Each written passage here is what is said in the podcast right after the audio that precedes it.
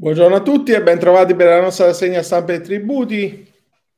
Oggi 24 maggio 2022 parliamo di tasse sulla casa che eh, diciamo entrano dalla finestra dell'Unione Europea che ci dà in qualche modo eh, qualche bacchettata sul fatto che eh, nel nostro ordinamento insomma ci sia un trattamento di particolare favore per le abitazioni. L'articolo lo troviamo su Italia Oggi, è firma di Cristina Bartelli, tasse sulla casa anacronistiche troppe, aliqu- troppe aliquote IVA ridotte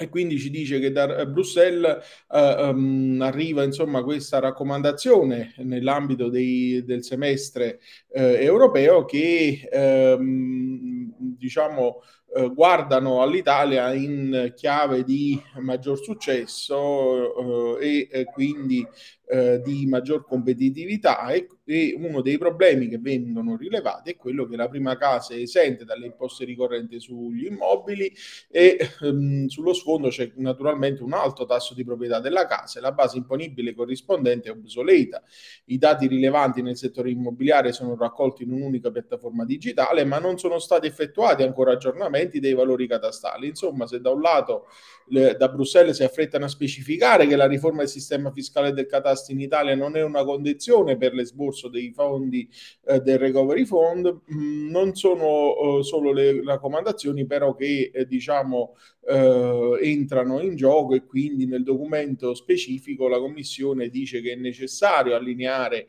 i valori catastali ai valori correnti di mercato e quindi c'è una eh, necessaria razionalizzazione e riduzione delle agevolazioni fiscali anche per quanto riguarda l'IVA e le sovvenzioni dannose per l'ambiente, garantendo equità e riducendo la complessità del codice eh, tributario.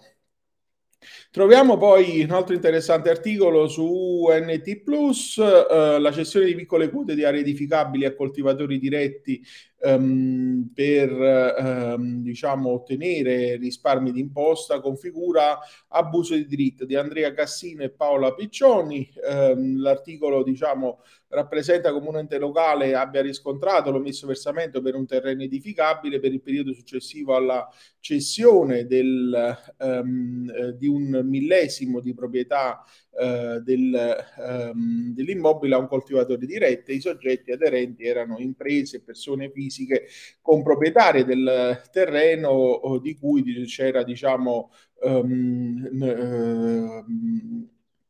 di, la, la, situazione insomma di edificabilità e i soggetti erano privi della qualifica di coltivatore e quindi in virtù di questa cessione di, i contribuenti iniziavano eh, a considerare il terreno non più edificabile chiedendo l'applicazione della fiction iuris prevista dall'articolo 2,1b del decreto legislativo 504 del 92 e quindi la commissione tributaria provinciale di Ancona ha confermato gli avvisi impugnando dopo aver ricordato che esiste un principio generale antielusivo del nostro ordinamento, anche prima della codificazione dell'abuso del diritto contenuta nell'articolo 10 bis eh, che è stato utilizzato appunto dall'ente per emettere gli atti con la procedura insomma dallo stesso prevista e quindi hanno affermato che la cessione di minima parte dell'area a coltivatore diretto con la conseguente pretesa di vedere riconosciuta l'esenzione a causa della coltivazione del fondo costituisce un caso esemplare di elusione d'imposta configurante abuso del diritto. In altri termini si è ritenuto che i contribuenti si sono giovati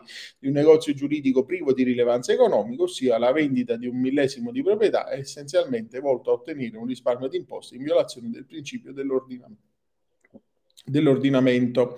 Uh, cambiamo argomento, troviamo due articoli sulla stessa sentenza, la uh, Cassazione 16.641, il primo articolo di Dario Deotto e Luigi Lovecchio, su uh, Sole 24 Ore, nelle varie testate, Tarso e Cultu, presa la destinazione dell'immobile, l'esenzione da tassa dei rifiuti per i locali adibiti al culto non è collegata all'esercizio di confessioni religiose che abbiano stipulato una convenzione con lo Stato, ma unicamente all'effettiva destinazione d'uso dei locali. Um, nel caso si trattava di locali utilizzati dai testimoni di Geova, in relazione ai quali il regolamento comunale negava l'applicazione dell'esonero di tassa dall'assunto che non si trattasse di confessione religiosa, per la quale era stata stipulata una convenzione con lo Stato in base all'articolo 8 della Costituzione. L'altro articolo lo troviamo a firma di Francesco Machina Grifeo, um, i testimoni di Geova, esenzione tarso anche senza intesa con lo Stato, lo troviamo su NT Plus diritto, non è consentito escludere dal beneficio fiscale previsto per locali destinati a culto religioso, quelle confessioni religiose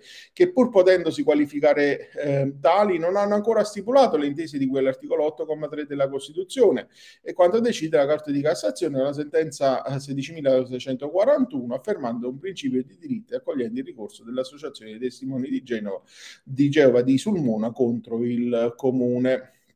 Con questa notizia concludiamo la nostra rassegna di oggi. Vi auguro un buon proseguimento di giornata e naturalmente vi do appuntamento come tutti i giorni a domani.